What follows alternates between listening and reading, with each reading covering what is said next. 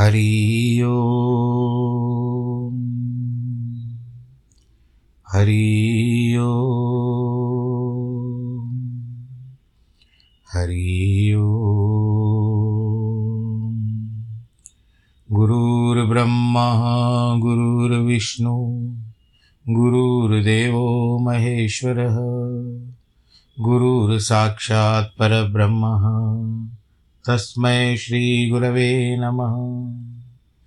विघ्नेश्वराय वरदाय सुरप्रियाय, लम्बोदराय सकलाय जगद्दिताय, नागाननाय श्रुतियज्ञविभूषिताय, गौरीसुताय गणनाथ नमो नमस्ते।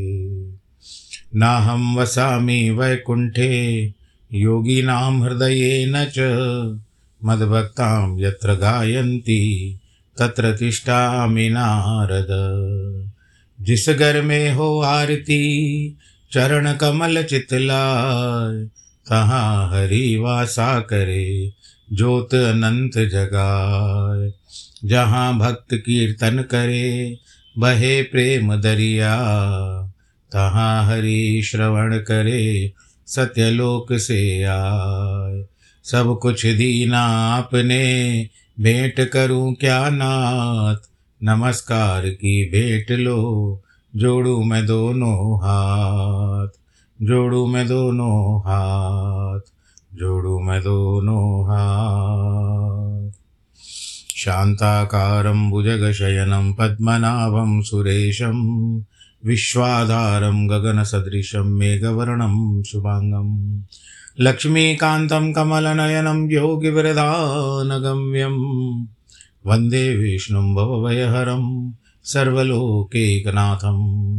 मङ्गलं भगवान् विष्णु, मङ्गलं गरुडध्वज, मङ्गलं पुण्डरीकाक्ष, मङ्गलायस्तनोहरि। सर्वमङ्गलमाङ्गल्ये शिवे सर्वार्थसाधिके शरण्ये त्र्यम्बके गौरी, नारायणी नमोऽस्तु ते नारायणी नमोऽस्तु ते नारायणी नमोऽस्तु ते काशी विश्वनाथ गंगे हर हर महादेव शंभो, काशी विश्वनाथ गंगे, हर हर महादेव शंभो, हर हर महादेव शंभो, हर हर महादेव शंभो, हर हर महादेव शंभो, हर हर महादेव शंभो, काशी अमरनाथ गंगे, हर हर महादेव शंभो काशी अमरनाथ गंगे, हर हर महादेव शंभो, हर हर महादेव शंभो, हर हर महादेव शंभो, हर हर महादेव शंभो। बोलो, शंकर भगवान की जय। भक्तजनों, कथा वार्ता के इस बहती हुई धारा में एक अच्छी सी डुबकी लगा लें, हर हर महादेव कहते हुए। जिस तरह से ये कथा का वर्णन हो रहा है कि आपने सुना कल कि सप्तऋषि, वशिष्ठ जी और अरुंधति आई और उन्होंने जिस किसी भी तरह से हिमा, हिमाचल जी को, हिमवान जी जिसको भी हिमवान भी कहते हैं और मैना को एक तैयार कर लिया ब्याह के लिए। अब उसके बाद वशिष्ठ प्राचीन काल में राजा अरण्य के द्वारा अपनी कन्या पद्मा पिपलाद के साथ ब्याह करने की तथा धर्म के वरदान से पिपलाद तरुण अवस्था रूप गुण सदा स्थिर रहने वाले यौवन, कुबेर और इंद्र से भी बढ़कर मन ऐश्वर्य, भक्ति, सिद्धि एवं समता प्राप्त करने की पद्मा के स्थित यौवन सौभाग्य संपत्ति एवं भर्ता के द्वारा परम गुणवान दस पुत्रों की प्राप्ति की कथा सुनाते हैं। शैलेंद्र, तुम मेरे कथन के सारत्वत्व को समझकर अपनी पुत्री पार्वती का हाथ महादेव जी के हाथ में दे दो। कथा, आज एक सप्ताह में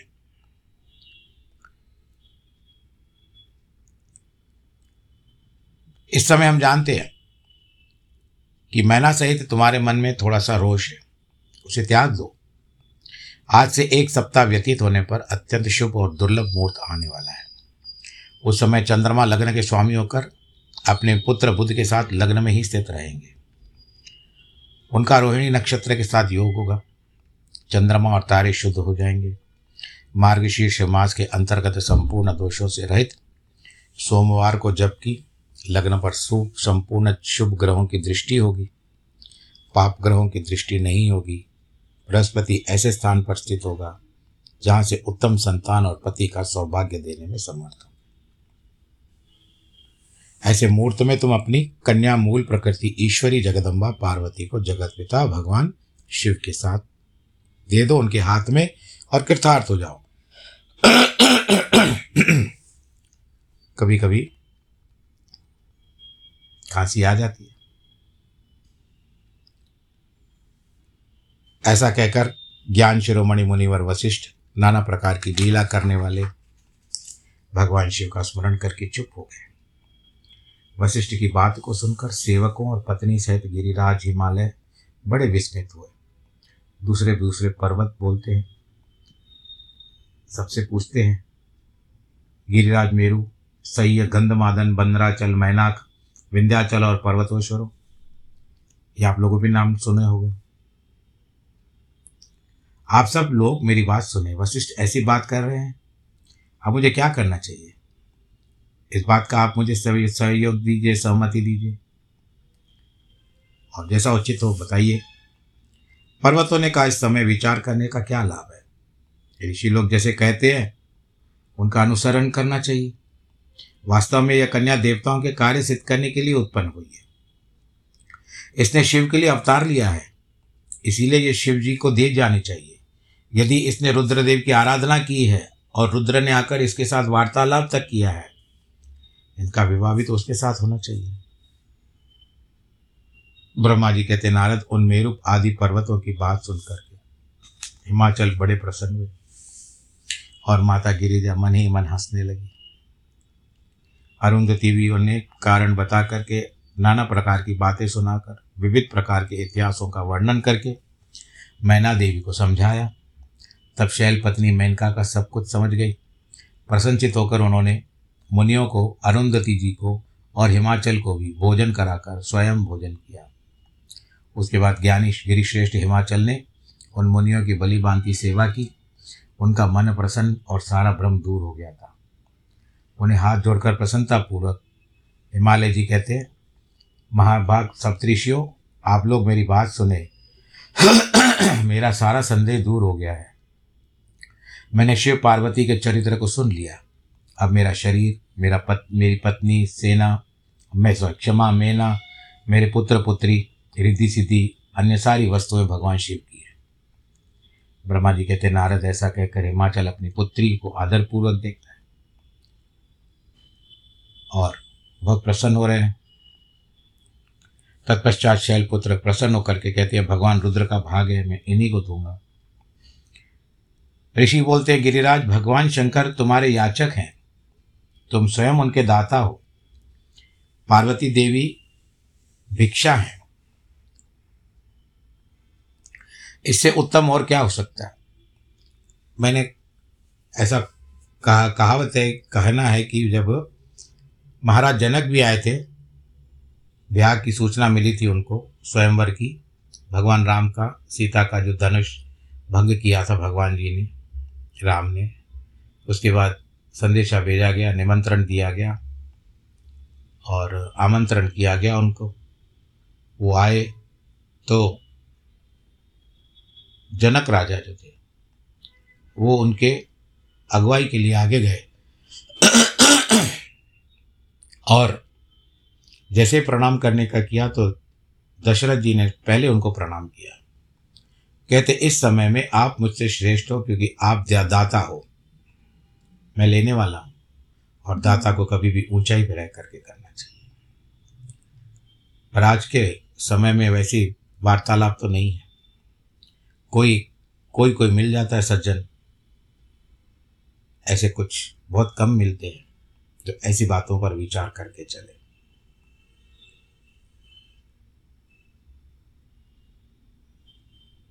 इसके लिए अब यहाँ पर हम कथा पे आ जाते हैं, नहीं तो फिर थारा वहाँ पर चली जाएगी। तुम समस्त पर्वतों के राजा सबसे श्रेष्ठ और धन्य हो। तुम्हारी चोटी बहुत ऊँची तक है, ऊंचाई तक है। और आप सर्वश्रेष्ठ हो। ब्रह्मा जी कहते हैं, नारद ऐसा कहकर निर्मल अंतकरण वाले उन मुनियों ने गिरिराज कुमारी पार्वती को हाथ से छूकर आशीर्वाद देते हुए कहा कि, हे शिवे, तुम भगवान शिव के लिए सुखदायिनी हो जाओ। तुमका तुम्हारा कल्याण होगा। जैसे शुक्ल पक्ष में चंद्रमा बढ़ते हैं, उसी प्रकार तुम्हारे गुणों की वृद्धि हो जाए। ऐसा कहकर सब मुनियों ने गिरिराज को प्रसन्नतापूर्वक फल फूल देकर के विवाह के पक्के होने का दृढ़ विश्वास करा दिया। उस समय परम सती सुमुखी अरुंधति ने प्रसन्नतापूर्वक भगवान शिव के गुणों का बखान करके मेना को लुभा दिया।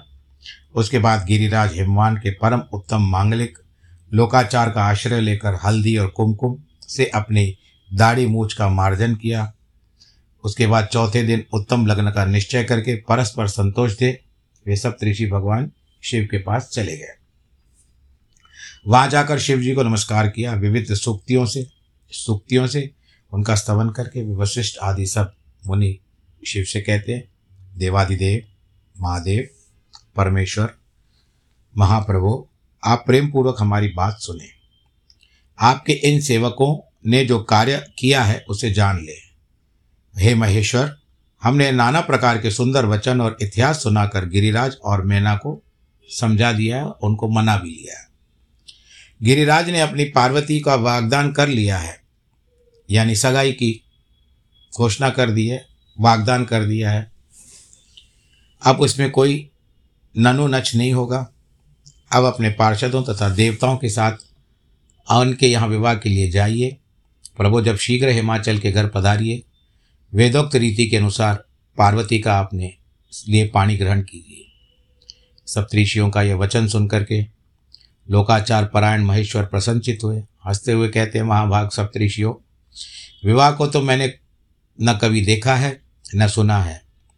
तुम लोगों ने पहले जैसा देखा है, उसके अनुसार विवाह की विशेष विधि का वर्णन करिए। ऋषि हंसने लगे। कहते, प्रभु, आप पहले तो भगवान विष्णु विशेषतः उनके पार्षदों सहित बुला लीजिए। फिर पुत्रों सहित ब्रह्मा जी को बुला लीजिए। देवराज इंद्र को बुला लीजिए। समस्त ऋषियों को यक्ष, गंधर्व, किन्नर, सिद्ध, विद्याधर और अप्सराओं को भी प्रसन्नतापूर्वक आमंत्रित कीजिए। उनके इनको तथा अन्य सब लोगों को यहाँ सादर बुलवा लें। वे सब मिलकर आपके कार्य को साधन कर लेंगे। इसमें संशय नहीं है। ऐसा कहकर के सातों ऋषि उनकी आज्ञा लेकर के चले गए। अपने अपने धाम को चले गए। अब यहाँ पर नारद जी कहते हैं, आगे बताइए। ब्रह्मा जी कहते हैं, मुनीश्वर, अरुंधति, जो मात वशिष्ठ की पत्नी है, सप्त ऋषियों के चले जाने के बाद हिमवान ने जो कार्य किया वह तुमको सुनाता हूँ। सप्तऋषियों के जाने के बाद अपने मेरू आदि भाई बंधुओं को आमंत्रित करके पुत्र और पत्नी सहित महामनस्वी गिरिराज हिमवान बड़े हर्ष का अनुभव करने लगे। उसके बाद ऋषियों की आज्ञा के अनुसार हिमवान ने अपनी पुरोहित गर्ग जी से बड़ी प्रसन्नता के साथ लग्न पत्रिका लिखवाई। उस पत्रिका को उन्होंने भगवान शिव के पास भेजा। पर्वतराज के बहुत से आत्मीय जन प्रसन्नता से बहुत सारी सामग्री लेकर के वहाँ आए। कैलाश पर्वत पर भगवान शिव के समीप पहुंचकर उन लोगों ने शिव को तिलक लगाया लग्न पत्र उसके हाथ में दिया तथा भगवान शिव ने उनका सबका यथा योग्य विशेष संस्कार किया। फिर सब लोग प्रसन्नचित होकर शैलराज के पास लौट आए। महेश्वर के द्वारा विशेष सम्मानित होकर बड़े हर्ष के साथ लौटे हुए उन लोगों को देखकर हिमवान भी बहुत खुश हुए, प्रसन्न हुए। आनंदित हो गए। नाना देशों में रहने वाले अपने बंधुओं को लिखित निमंत्रण भेजा, जो उन सबको सुख देने वाला था। इसके बाद वे आदर और उत्साह के साथ उत्तम अन्न और नाना प्रकार की जो विवाह हुई चित्त सामग्रियों का संग्रह करने लगे। उन्होंने चावल, गुड़, शक्कर, आटा, दूध, दही, घी, मिठाई, नमकीन पदार्थ, मक्खन, पकवान बहुत सारे स्वादिष्ट रस और नाना प्रकार के व्यंजन इतने अधिक एकत्र किए कि सूखे पदार्थों के पहाड़ खड़े हो गए। बताइए। अब इतने सारे व्यंजनों को देख करके तो हमारे भी तो जीप में पानी आ जाएगा, मुँह में पानी आ जाएगा ना भाई? इतने अच्छे अच्छे पकवान उस समय के बत्ते होगे, बताइए। आज भी नए नए कुछ पकवान घर में बनते हैं तो कितना आनंद आता है। तो यहाँ पर तो कोई, क्या कहते हैं, भगोना नहीं बनाया, कोई देग नहीं बनाई, उन्होंने तो पहाड़ के पहाड़ बना, क्योंकि स्वयं पर्वत राज है ना भाई। इतना सब कुछ बना दिया, सूखे पर, पदार्थों के पहाड़ खड़े कर दिए, क्योंकि पहाड़ तो पहाड़ ही बनाएगा। और द्रव पदार्थों की भावड़ियाँ बन गई। शिव के पार्षदों और देवताओं के लिए हितकर नाना प्रकार की वस्तुएँ बनाई गई। भांति भांति के बहुमूल्य वस्त्र आगम में तपाकर, आग में तपाकर, शुद्ध किए स्वर्ण, रजत और विभिन्न प्रकार के मणिरत्न। इनका तथा अन्य उपयोगी द्रव्यों का विधि पूर्वक संग्रह करके गिरिराज ने मंगलकारी दिन में मांगलिक कृत्य करना आरंभ कर दिया। भरतराज के घर की स्त्रियों ने पार्वती का संस्कार करवाया।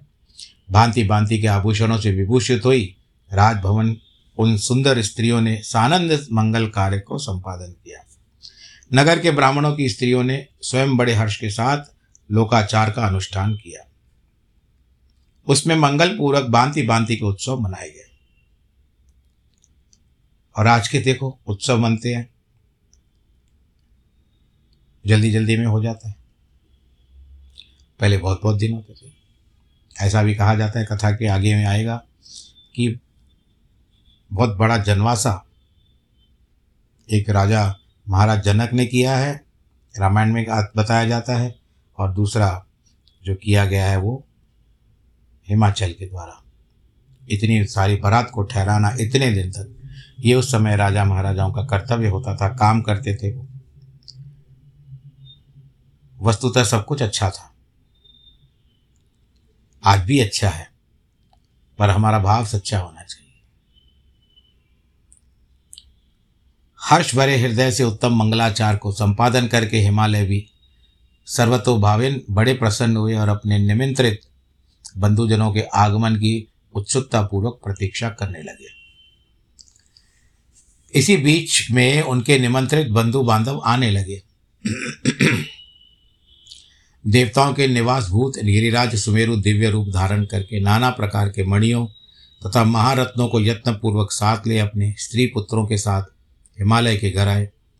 मंद्राचल, अस्ताचल, उदयाचल, मलयाचल, दुर्दुर, निषद, गंधमादन, करवीर, महेंद्र, परियात्र, क्रौंच, पुरुषोत्तम शैल, नील, त्रिकूट, चित्रकूट, वेंकट श्रीशैल वेंकट जहाँ पर भगवान बालाजी का निवास है श्रीशैल जहाँ पर भगवान मल्लिकार्जुन रहते हैं, गोकामुख, नारद, विंध्य पर्वत, कालंजर कैलाश तथा अन्य पर्वत की दिव्य रूप धारण करके अपने स्त्री पुत्रों के साथ बहुत सी भेंट सामग्री लेकर के उपस्थित हुए।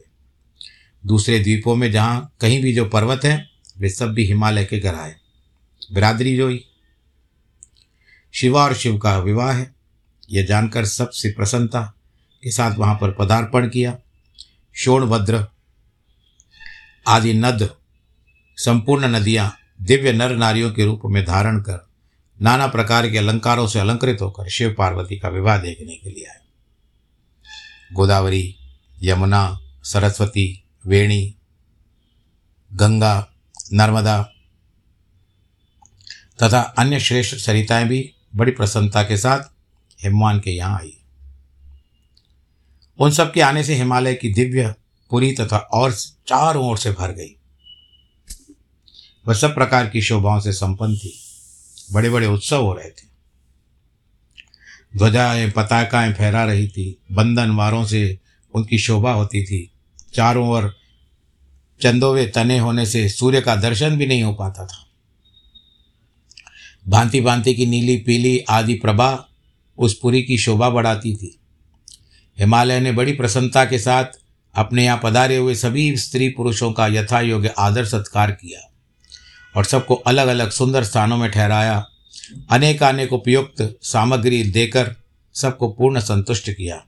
हे मुनि श्रेष्ठ उसके बाद शैलराज हिमवान ने प्रसन्न होकर के महान उत्सव से परिपूर्ण अपने नगर को विचित्र रीति से सजाना आरंभ किया। सड़कों को जाड़ बुहार कर उन पर छिड़काव किया। उन्हें बहुमूल्य साधनों से सुसज्जित एवं शोभित किया। प्रत्येक घर के दरवाजे पर केले आदि मांगलिक वृक्ष लगवाए। उन्हें मांगलिक द्रव्यों से संयुक्त किया, आँगन को केले से खंभों से सजाया, रेशम की डोरियाँ बांधी गई।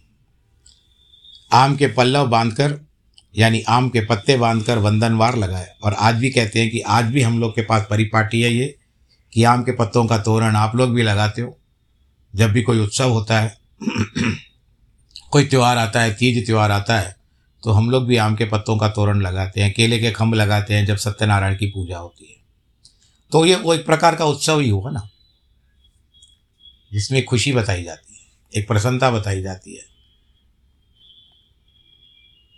मालती के फूलों की मालाएँ उस आँगन के सब और लटका दी गई। चारों दिशाओं में मंगल शुभ शुभ सूचक द्रव्य रखे गए, जो प्रांगण की शोभा बढ़ा रहे थे। हम लोग जैसे आँगन कहते हैं, इसमें प्रांगण लिखा हुआ है। इसी प्रकार अत्यंत प्रसन्नता से भरे हुए गिरिराज हिमवान ने महान, प्रभावशाली, गर्ग मुनि को आगे करके अपनी पुत्री के लिए प्रस्तुत करने योग्य सारा उत्तम मंगल कार्य संपन्न करवाया। उन्होंने विश्वकर्मा को बुलाकर आदर पूर्वक एक मंडप बनवाया, जिसका विस्तार बहुत अधिक था। वेदी आदि के कारण वह मंडप बहुत मनोहर, जान पड़ता था। वह मंडप कई योजन विस्तृत था, बहुत बड़ा था। अनेक शुभ लक्षणों से युक्त एक योजन में चार कोस होते हैं और एक कोस में लगभग आठ, साढ़े आठ किलोमीटर का परिमाण होता है। अनेक शुभ लक्षणों से युक्त तथा अनेक प्रकार के आश्चर्यों से परिपूर्ण था, वहाँ स्थावर और जंगम आदि सभी वस्तुएँ कृत्रिम बनी थी, परंतु असली वस्तुओं के समान प्रतीत होती थी। उनमें उस मंडप की मनोहरता बढ़ रही थी। वह सब और से ऐसे अद्भुत वस्तुएँ थी। नाना प्रकार की निराली वस्तुओं का चमत्कार वहाँ छा रहा था। वहाँ की स्थावर जो स्थिर होती है, वस्तुओं में जंगम और जंगम वस्तुओं से स्थावर पराजित हो रहे थे। यानी एक दूसरे को जिस तरह से रिफ्लेक्ट कर रहे थे वो लोग। उस मंडप की स्थल भूमि जल से पराजित हो रही थी। अर्थात चतुर से चतुर मनुष्य भी यह नहीं जान पाते थे कि कहाँ जल है और कहाँ स्थल है। जिस तरह आपने महाभारत में सुना था ना कि दुर्योधन जब गया था माया सभा में युधिष्ठर के पास तो वहाँ पर वो भी भूल भूल भूल भुलाइयाँ एक प्रकार की हो गई तो यहाँ पर वही बनावट थी। वहाँ पर नकली सिंह बने थे। कई सारसों की पंक्तियाँ थी। कई बनावटी मोर बने थे, जो अपनी सुंदरता से मन को मोह लेते हैं। कहीं कृत्रिम स्त्रियाँ थी आज भी आप देखते हो कि किसी किसी शोरूम में कृत्रिम स्त्रियाँ जिसको आप मैनुक्विन कहते हो, खैर वो तो सफ़ेद रंग के पत की होती है, सफ़ेद रंग की होती है, परंतु ये जो बनाई गई थी ना, ये वास्तव की लग रही थी। कलाकारी, कलाकृति और अनेक पुरुषों के साथ नृत्य करती हुई देखी जाती थी। वे कृत्रिम होने पर भी सब लोगों की ओर देखती हुई दिखाई देती थी। और सबको मोहित कर देती थी। वे आते जाते वाला, आने जाने वाला करे, है, ये तो मुझे देख रही है। या व्यक्ति भी ऐसा कह, देखता कि मुझे देख रहा है। ऐसी छवि हो गई थी वहाँ की। उसी विधि से मनोहर द्वारपाल बने थे, जो स्थावर होने पर भी, स्थिर होने पर भी जंगमों के साथ जान पड़ते थे। वे अपने हाथों से धनुष उठाकर उन्हें खींचते देखे जाते थे। उस समय की कला अलग होगी। सत्युग की बातें चल रही है हमारे पास तो। पर हम कलयुग में हैं अभी। द्वापर कृत्रिम महालक्ष्मी खड़ी थी द्वार पर, जिनकी रचना भी बड़ी अद्भुत थी। वह समस्त शुभ लक्षणों से संयुक्त दिखाई देती थी। उन्हें देखकर ऐसा जान पड़ता था कि मानो क्षीर सागर में साक्षात लक्ष्मी जी आ गई हो। मंडप में स्थान स्थान पर सजाए सजाए हाथी खड़े थे, जो असली हाथियों के समान ही प्रतीत होते थे। रथ्य राथियों से रथ बने थे। नकली घोड़े बने हुए थे। आश्चर्यचकित दिखाई देते। सिपाही भी कृत्रिम थे, परंतु असली दिखाई देते थे। विश्वकर्मा ने बहुत प्रेम से इसको बनाया था। मंडप के सबसे बड़े फाटक पर नकली नंदी बनाया गया, जो शुद्ध स्फटिक मणि के समान उज्जवल कांति से सुशोभित था। भगवान शिव के वाहन नंदी की ऐसी आकृति है ठीक वैसे ही भी था। इस प्रकार अश्व बनाए गए थे और अनेक प्रकार की झांकियाँ रखी गई थी। गरुड़ आदि समस्त पार्षदों से युक्त भगवान विष्णु कृतम विग्रह भी विश्वकर्मा ने बनाया था। इसका स्वरूप श्री हरि के समान आश्चर्यजनक था। आप लोग कोई बैंकॉक गए हो तो वहाँ पर एयरपोर्ट पर, आप देखोगे तो वहाँ पर भगवान नारायण जी का जो रूप है, समुद्र मंथन की वहाँ पर झांकियाँ हैं, बैंकॉक एयरपोर्ट पर आप देखो उसी प्रकार पुत्र, वेदों और सिद्धों के किए हुए ब्रह्मा जी की प्रतिमा भी वहाँ पर बनाई गई थी। किसी भी देवता को रखा गया, सभी देवताओं को रखा गया पूजा के लिए। उसके बाद सब देख करके, बड़े मनोरम दृश्य को देख करके सभी को प्रफुल्लता और मन में आनंद आ रहा था। कि देवता भी आ जाए तो आश्चर्य में आ जाए ये मैं हूँ क्या? अब गिरिराज हिमान की परम बुद्धिमान विश्वकर्मा देवता आदि को निवास के लिए उन्हें लोकों का भी निर्माण कर लिया कि कौन कहाँ पर रहेगा, सब कुछ निश्चित हो गया। उन्हीं लोकों में उन्होंने उन देवताओं के लिए अत्यंत तेजस्वी, परम अद्भुत, सुखदायक बड़े बड़े दिव्य सिंहासनों की रचना भी करवा ली। एक जैसे अलौकिक बात हो गई। आज जैसे कहते हैं ना कि हवाई जहाज़ में शादी करके आए। कई लोग करते भी हैं, हवाई जहाज़ में करवा लेते हैं शादी या रिसेप्शन की पार्टी दे देते हैं बड़े बड़े तो ऐसी भी बात हो सकती है। तो उस समय का यही नियम बनाया गया। वैकुंठ धाम का भी निर्माण किया गया। आश्चर्यजनक, इतनी सारी मेहनत की थी विश्वकर्मा जी ने। लोकपाल बनाए गए दश दिग्पाल बनाए गए, विचित्र ग्रहों का निर्माण किया गया। परम बुद्धिमान विश्वकर्मा को भगवान शंकर का वर्ण, महान वरदान प्राप्त था, इसलिए उन्होंने शिव के संतोष के लिए क्षण भर में इन सब वस्तुओं की रचना कर डाली। उसी प्रकार भगवान शंकर के लिए उन्होंने एक शोभाशाली घर भी बना दिया, जो शिव के चिन्ह से युक्त तथा शिवलोकवर्ती दिव्य भवन के समान था, अनुपम था। श्रेष्ठ देवताओं ने उनकी भूरी भूरी प्रशंसा भी की थी। वह परम उज्ज्वल महान प्रभुंज, प्रभापुंज से उद्भासित उद्दम और अद्भुत था। विश्वकर्मा ने भगवान शिव की प्रसन्नता के लिए वहाँ ऐसी अद्भुत रचना की थी, जो परम उज्जवल होने के साथ ही साक्षात महादेव जी को भी आश्चर्य में डालने वाली थी।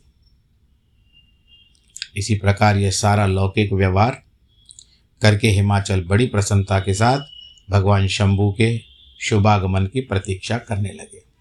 सब कुछ हो गया, तैयार हो गया, सब कुछ जिस तरह से अभी आप लोगों ने सुना, मिठाई बनी व्यू रचना की गई। किस तरह से, कहाँ पर, कौन बैठेगा? ये सब तैयार होने के बाद तो फिर प्रतीक्षा ही होती है। होनी चाहिए ना प्रतीक्षा। ये सारा आनंददायक वृतांत मैंने तुमको सुनाया, जो आश्चर्यजनक है। आश्चर्य में डालने वाला है। हम तो मैं मन में यही विचार करता हूँ कि क्या हम लोग भी उस समय होंगे वहाँ पर? ऐसा अद्भुत दृश्य देखने के लिए? नहीं होंगे, या होंगे भी? पता नहीं, इस समय केवल हम लोग उन बातों पर विचार कर सकते हैं। तो आज जहाँ पर हिमाचल प्रतीक्षा कर रहे हैं, अपने आने वाले, होने वाले दामाद की प्रतीक्षा कर रहे हैं, हमको भी एक दिन की प्रतीक्षा करनी होगी। और कल संभवतः भगवान शंकर जी की शायद बारात निकलेगी। निमंत्रण भगवान शिव जी की ओर से जाएगा और उसके बाद भगवान शंकर कैलाश से बाहर निकलेंगे। ब्याह का भी समय आ जाएगा। जिस तरह से देखे जो प्रभु इच्छा, हरी इच्छा, हर इच्छा हो जाए। तो आप सब लोग आनंद के साथ रहिए, प्रसन्न रहिए, इस तरह के माहौल को अपने घर में भी बना के रखिए। खर्चा भी ज़्यादा मत कीजिए कि कथा में लिखा हुआ है तो हम भी क्यों ना बनाएँ। आजकल खर्चा भी आप बराबर हिसाब से करिए कोई बात नहीं। ज़रूरी हो ही करिए। आप सब लोग तो बहुत कुशल गृहणियाँ और गृहस्थ जीवन अच्छा बिताने वाले पुरुष होंगे। और आज जिन जिन की बधाई, जिनके जिनकी वैवाहिक वर्षगांठ है और जन्मदिन है, उनको बहुत सारी बधाई। श्रीमद् भागवत की कथा को याद रखिएगा। हैदराबाद के निवासियों को बता रहा हूँ, उनतीस तारीख जनवरी से लेकर 2023 से लेकर के पाँच फरवरी तक का श्रीमद् भागवत का कार्यक्रम हीरा हॉल में रखा गया है और मुझे विश्वास है कि आप सब लोग अवश्य आएँगे। भगवान कथा की आनंद लेंगे। नमो नारायण।